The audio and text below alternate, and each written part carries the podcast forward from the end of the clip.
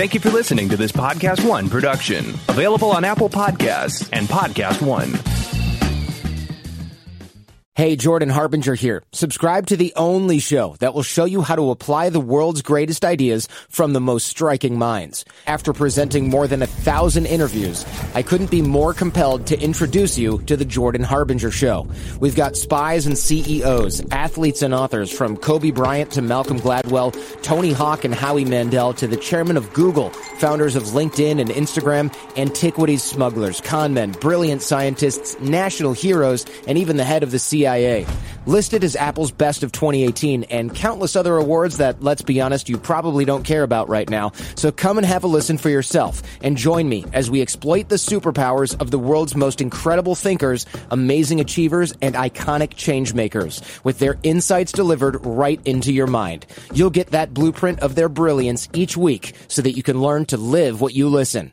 Subscribe right now to The Jordan Harbinger Show, available on Apple Podcasts, Spotify, and wherever you're listening now. Napa know-how. At Napa Auto Parts stores and Napa Auto Care Centers, get a $25 prepaid Visa card when you get any Napa automotive battery. It's the best deal for some of the best batteries from some of the best car people around, but we might be a little partial. Anywho, pick up any Napa automotive battery and save $25. Do it yourself or have it done for you. That's Napa know-how. Napa know-how. At participating Napa Auto Parts stores and Napa Auto Care Centers, while supplies last. Offer ends 8/31/20.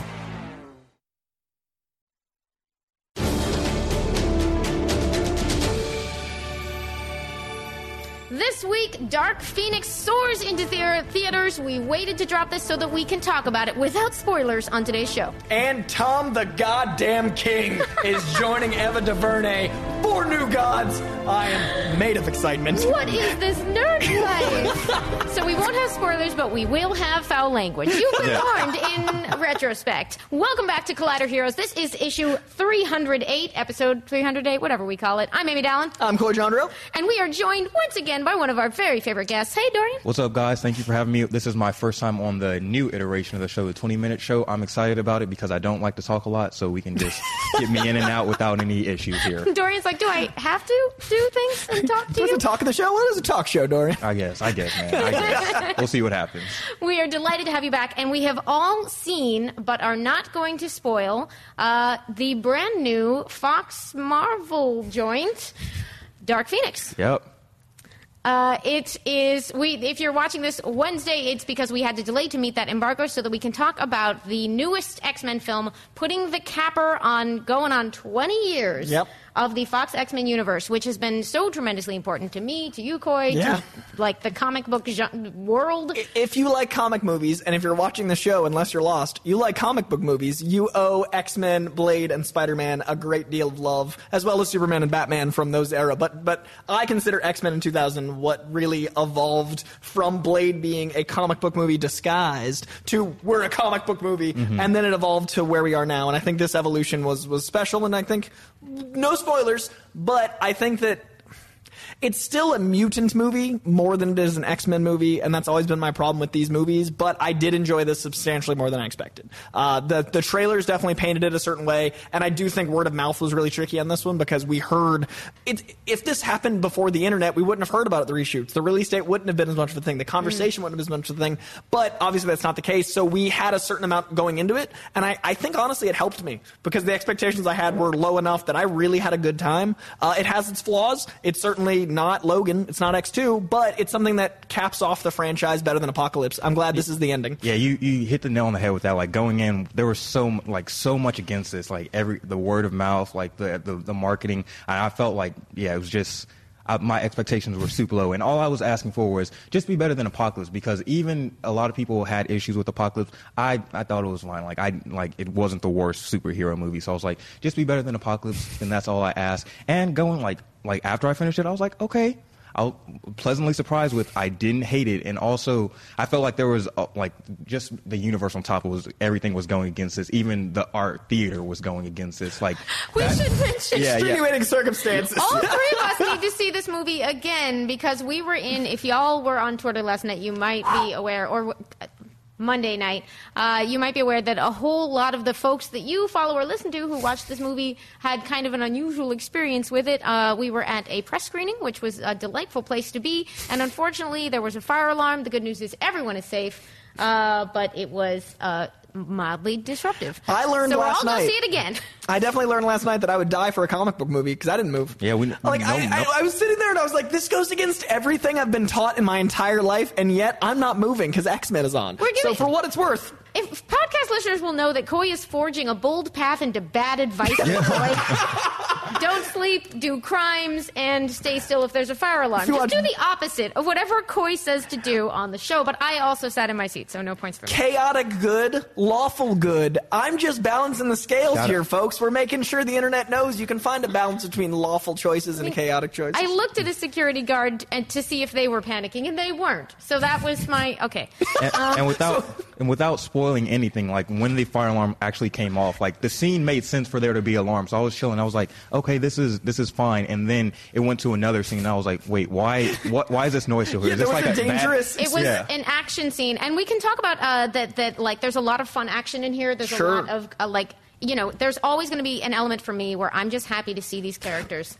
I'm happy to see these incredible actors playing these characters, and every time you give them basically anything to do, I am excited. There was a moment on a basic level where I was not even acknowledging a movie was happening. There was a moment that I was fully like, the X-Men are here! And I didn't remember that from Apocalypse, so that's why this No Matter What is better than Apocalypse for me, because I was fully enthralled in my X-Men are here. And I've been wanting for a universe that felt like the X-Men, but I wanted these characters that have been the X-Men I've grown up with to get a good send-off, and I think that it at least should be seen for that. And it gave characters that haven't had a lot of time to shine some time. I have some bias because Alex Shipp is awesome.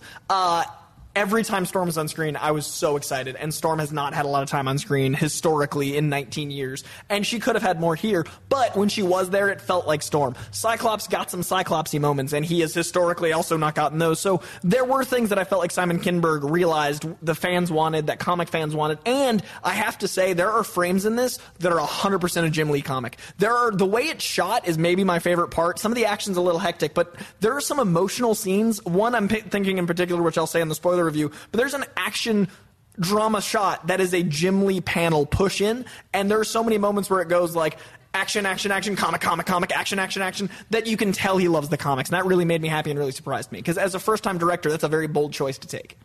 And I, like you said, I'm glad that the Storm, the Cyclops, Nightcrawler. Yeah, Nightcrawler. I'm like, Apocalypse didn't do, like, they did not do him justice, but there was, like, their introduction. This was them, like, coming into the roles, and even Alexandra Shipp, like, touched on it. She said this was the first movie that we actually are coming into our characters. We don't have to, like, follow the people that were playing the roles before. I'm like, these are our own characters. So to finally see them, like, go into the roles, like seeing Storm, like, I think there's a clip online already. It's not a spoiler or anything. Just you actually get to see her utilize her powers, like the way Halle Berry used to. So to finally see those incarnations of these characters finally be badass, it was like beautiful. I think this had some of the best action scenes from, like, the franchise itself. Some of the better action scenes. Like, without spoiling the train scenes, oh man, like it was fire. I gotta say, I was blown away by some of those scenes. Like, the story itself, had a couple flaws, but when I sat back and just looked at what was going on, I was like, all right, okay, this is not as bad as I thought it was going to be. I'm content.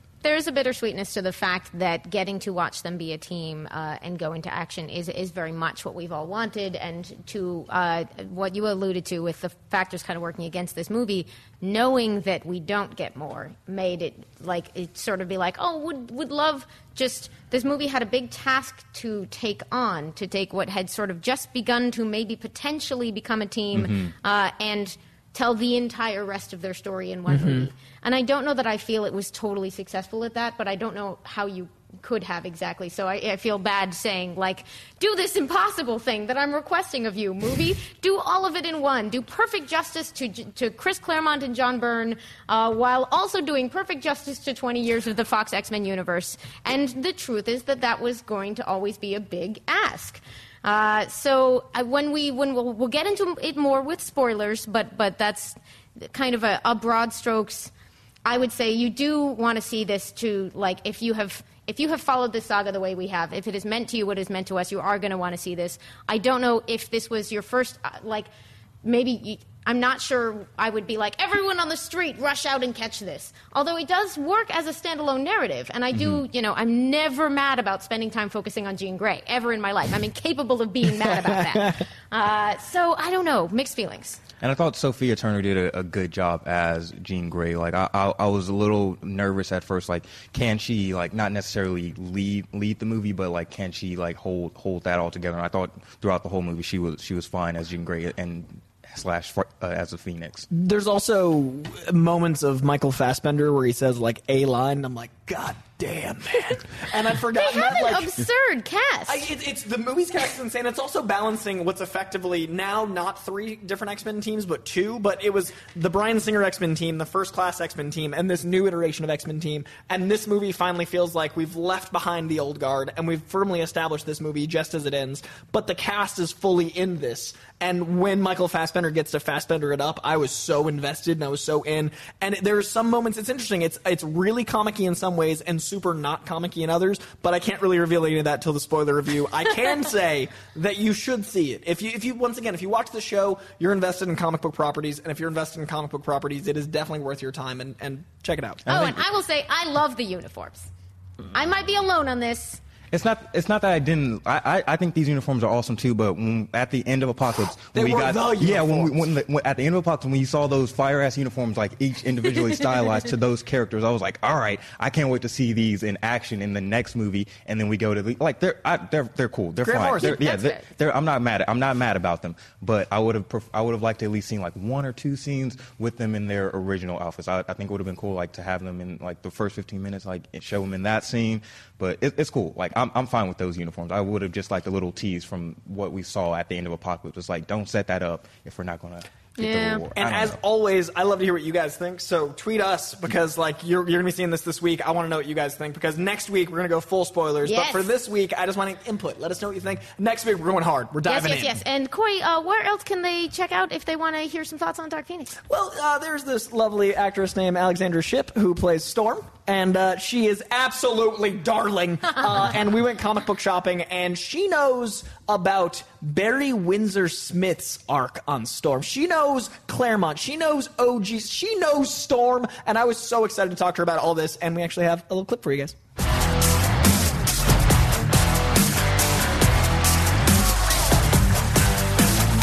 I'm Coy Jandreau. We're here at Golden Apple Comics in the heart of Hollywood, right on Melrose, and I'm here with Alexandra Shipp. Yes, Storm herself. One day it's gonna work. What? Isn't that incredible? I gotta read this. I'm gonna figure out the logistics. Oh, I'm so ready. You.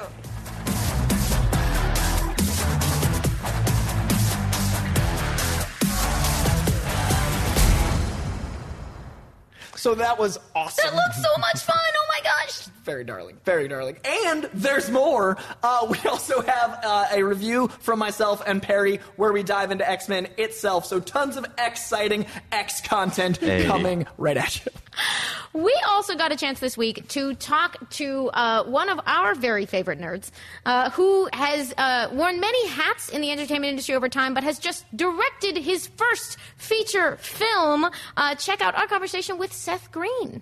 I'm curious, watching that as a lifelong nerd, watching this change over time, what has been your perspective on the last couple decades of all this stuff exploding and having so many more people to talk to about the stuff that we've always loved? Well, I mean, I certainly appreciate that all the things that I got my ass kicked over loving in grade school have now become the most financially viable IP on the planet. Like, that definitely is somewhat reassuring that I spent my time in earnest and not in vain through that whole thing. But all of this evolution is just culture understanding over a long period of time that these characters, these stories can be represented in whatever shape or tone serves the character or story best. And that's what I like. So, you know, I grew up watching reruns of the 60s Batman, and that was the best version of Batman you were going to get on film.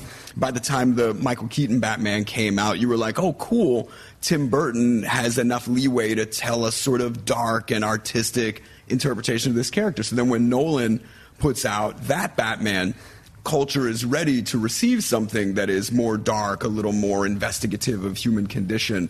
And now you can even look at it through Spider-Man. So each of the versions of Spider-Man that we've gotten culturally has just been what the world is ready to absorb at the time. And so it's not that any one is much better than the other, because at the time they were all really good. Like when I saw the Sam Raimi Spider-Man, I was like, I can't believe we're living through a time where this is possible. And now you can go back and say, okay, well, the best interpretation of Spider-Man is as a teenager, so you get to see him as a kid. You get to see him make the mistakes. Like you're not jumped into a world where he's already abandoning all of his attachments and, you know, refusing to love anyone. It's just a great time, guys. That was such a fun conversation. Yeah, he's in the nerd world as deep as it gets, and he loves all the content, and I'm excited as always. And you can check out Changeland this weekend. It is out in theaters. It's one of my 10 favorite movies of the year. We don't have time for me to fully dive into it. Changeland is incredible. Please see Changeland. It is the exact kind of movie that balances out X-Men. Like, the scales, it's so good, it's so heartfelt, it's so loving. It is incredible. Changeland. The rest of the interview is available now over on our interview channel. And in the meantime, while you're waiting for that movie, while you're waiting for Dark Phoenix, read some comics. What do we got this week, Coy? Well, this week is another incredible week in comics. Our very first pull is one you have been loving for quite some time. It's finally now in trade. You need to read Die. It is goth, Jumanji, D&D madness. It combine all those things in your head. Dorian's making an amazing face right now. The first trade paperback is out. Kieran Gillen and Stephanie Hans did this. You also want to check out our next news story. We'll tie in. We'll come back to this one. Female Furies, number 5, for that disturbing but amazing New Gods goodness. And also one we both pulled. This was on both of our pull lists. Criminal number 5. If you're not reading Criminal, it's been out for years, but it's different anthologies. It's different chunks, so you can pick up very many first issues. And this is a new storyline this week in Criminal number 5. Ed Brubaker and Sean Phillips, as always, killing it on that book. Don't let the 5 jar you. It is a new issue. Now, Savage Avengers is number 2, and Savage Avengers, we're going to talk about it for an hour in Giant Size Heroes. Just this issue, so you'll see. And the next part of Marvel's big storyline, War of the Realms, number 5, is out this week. If you cannot get enough of the crazy Norse action that Jason Aaron is bringing you in his decade-long epic, cannot stress this enough, Jason Aaron is doing such amazing things. Okay, comic book pull list. Anything on there jump out at you, Dorian? The first one, the Die, that one just got me, the pitch you just gave, so I'm kind of interested in that. And the Criminal one as well, so I might give those a chance. I've been starting to read a little bit of Swamp Thing since I'm getting into that now just because of the show. My baby Crystal reads on it, so I gotta support her. So that's what I'm doing right now. But definitely Die. I think I'll give that one a shot. Excellent. We're converting Dorian. Shout out Swamp Thing. Basically you can't go wrong with Swamp Thing. There are some fantastic runs out there. Which one do you know? Are you looking at? I do not. Is it like 80s? Is it recent? I think it's recent. It's on the DC Universe. Nice. I just clicked and started reading, but. We are big DC Universe fans. I'm a little biased. I get to do a show over there where I tell you to read Swamp Thing, so it all works out really well. I'm not over there, and I can tell you, holy crap, having comics on the same app as watching stuff is the great move. Do it. Do it more. Speaking of great moves from DC, this news story had to be one of our majors because it is the coolest and just most, it feels left field, like it should have been obvious, but nobody called this until Ava DuVernay tweeted a picture of herself with Tom King, Eisner-winning author of Mr. Miracle and Batman and so many other good stuffs, and said, "Ready to write New Gods, buddy?" And the victory dancing that Coy is doing just off camera here began for all of us, because this is the coolest team-up. Ava DuVernay and Tom King are going to co-write DC's New Gods movie. What is this going to be? What are we looking forward to here? And which off-the-wall partnership do you hope comes next? So I haven't been this excited since they announced Bendis and Tim Miller were going to make a Kitty Pryde movie. And since that can't happen now, I am so excited because Tom King, his Batman, brought me back. I read almost every DC title now because I discovered this Batman, and then it expanded. It was crazy. And his Mr. Miracle came later. I jumped on Mr. Miracle way late. I just read Mr. Miracle like 2 months ago. It's a miniseries. The whole thing is out now. You can read it. It is so good. I have not cried as much. Like, I laugh at the comics fairly often, like a crazy person in public, but crying in public is not something I often do. Mr. Miracle is so emotional and powerful and really brings a different depth to the genre and the format. And the idea that he is writing a movie, a narrative on the screen with Ava DuVernay, like, what a great team. Like, New Gods, Mr. Miracle, Ava DuVernay, like, yes. Now, New Gods, of course, is the 70s sci-fi universe created by Jack Kirby over at DC. Kirby. You will also remember Jack Kirby's name from everything important, but also the upcoming Eternals. In this, we're going to do two of everything era of comic book movies. But that's just what he did. He was like, make a universe here, make a universe there, deities here, pantheon there. And New Gods is one of his signature creations over at DC. Major characters from it being Mr. Miracle, Big Barda, and a little guy named Darkseid. Now, why I think this is the perfect pairing is Tom King was able to modernize the New Gods, which sounds ironic, but he was able to make these very not digestible characters instantly digestible. Even and then newer gods. Even newer than newest gods. But Ava DuVernay's visual aesthetic, her framing, her style, her sense of like whimsy and wonder. You need someone willing to go there. You need someone without their visual imagination to do the new gods. Combination of those two minds and those two flavors and that universe, I can already see it, and that seems I cannot be more excited. This actually jumped to my number 3 most anticipated announced comic book movie. Oh wow! Of all the comic book movies, it is now Spider-Man: Far From Home, a little bias, Joker, New Gods, and then the rest of comic book movies. Dorian, what about you? I'm pretty excited about this because I get just the news that she's pairing with him. I thought this movie was not dead, but like we haven't heard anything about it in a while. Yeah. And, DC, they have a few things in the works that are like either in pre-production or not in development. Or also, I was like, what's going on with this New Gods? What's going on? So we finally got some confirmation of that, and I'm just excited because I'm not too familiar with Tom King, but I love all of Ava's work, and even though like Wrinkle in Time didn't get the best reaction, even like I still think it's like the movie's still geared towards kids. I think like what she did visually with that movie, astounding, and I still think like that was her first like big budget blockbuster type movie. So she's still like learning as she goes, because she was originally just a publicist, so she's learning as like she goes throughout her filmography. So I think that was a bump in the road. Real quick. Yeah, exactly. Exactly. She learns as she goes. So she took what she's going to take what she learned from Wrinkle in Time. She has a fantastic writer with her, and then she's just going to, without cussing, effing kill the game with this movie. I'm so excited about it because I'm right now. I'm watching When They See Us. It took me a while. Like I've been pushing it. I'm pushing scared it back. To start because I'm gonna cry forever. Yeah, I didn't want to ruin my weekend just because like I started watching it yesterday. I got mad, like you get physically mad just about like what's going on. So like the story she's able to tell, I think she'll be able to do like. And I also feel like what she does best is create content for older people. I guess not like older fans. So I think this is going to be right up her alley. This is what Dorian thinks we are. No, I mean, older, including me. Like okay. How Wrinkle in Time was geared towards kids. I think you just watched Big Lebowski. Grown-ups. Yeah, grown-ups, not older, grown-ups. I'm technically a grown-up, barely, but you know. Ain't we all technically grown-ups? Now, I love your question. What was the idea of putting? Oh yeah, what's your favorite off the wall? Well, first, I just got to say, this is off topic, but did y'all see LeVar Burton actually said When They See Us is as important to watch as Roots was? No, I didn't see that. It doesn't get a bigger endorse than that. Okay, but it's a must watch. Like everybody has to watch it. But yeah, back to what were you saying? But I love that. Like she's just like, I'm gonna do this and that and this and now space epic.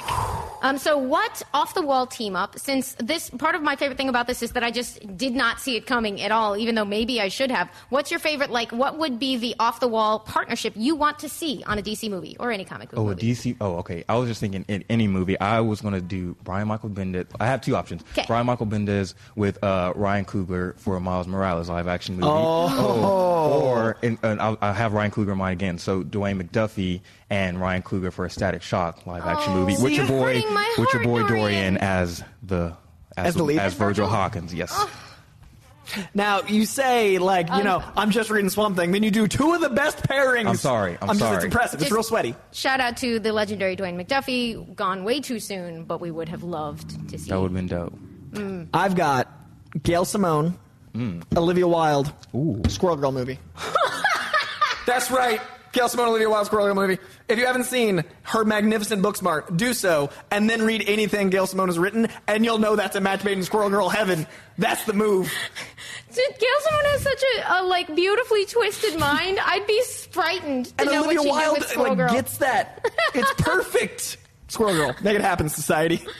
Oh, my God. I would watch a whole X-Men kids movie from Olivia Wilde. But that will be all for the future. In the meantime, what we are actually getting is Tom King and Ava DuVernay writing a New Gods movie. There's so much to be excited about in the world of comics. If you stick with us and head over to Giant Size tomorrow, we're going to talk about possible MCU Keanu Reeves, maybe circling the Eternals. It's just a rumor, but we're excited. A friggin' Avengers Square Enix game finally getting announced at E3. '93, so you'll never see Coy or me again. The new trailer is out for the DC Vertigo movie The Kitchen. Yeah, it's a comic book movie. Swamp Thing is out this week. You have sent us your Twitter questions and way more, probably including Coy advising bad life advice. I just make sure the balance is there with Amy's eternal goodness. I just got to make sure the kids know how to stay on the out and up. Or the opposite of that. Dorian, thank you so much for joining us again. No problem. I'm always at the office. You guys can find me on Twitter, Dorian Parks and Rec. Tag Collider if you want to tag us. I'm Collider's video social media manager as well. So hit me up on the Twitters. Hit us up. Thank you guys for having me. I love this new 20-minute iteration because I can barely get my little 2 cents in and then get me out of here. So like I said, have me on any time, guys. I'm here now. I love it. Excellent. Thank you so much. And until next week, stay sweaty.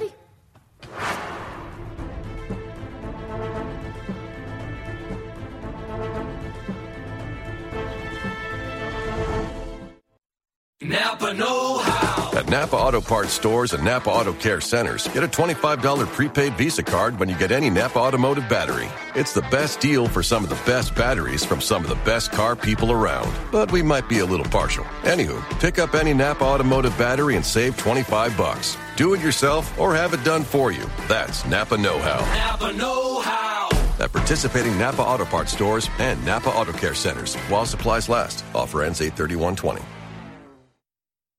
It's that little Chico Pitbull, Mr. 305, better said Mr. Worldwide, and I'm here to tell you about my new podcast, From Negative to Positive, brought to you by my friends over at State Farm. I believe that to have success, you got to play the game so that the game doesn't play you. You know, the biggest risk you take is not taking one. It's very important that you make sure that you make the most out of your money, especially when it comes to insurance. State Farm offers surprisingly great rates. They have great agents standing by helping you personalize your coverage. All this is backed up by award-winning, easy-to-use technology. It's a great price with an even greater service. When you want the real deal, like a good neighbor, State Farm is there.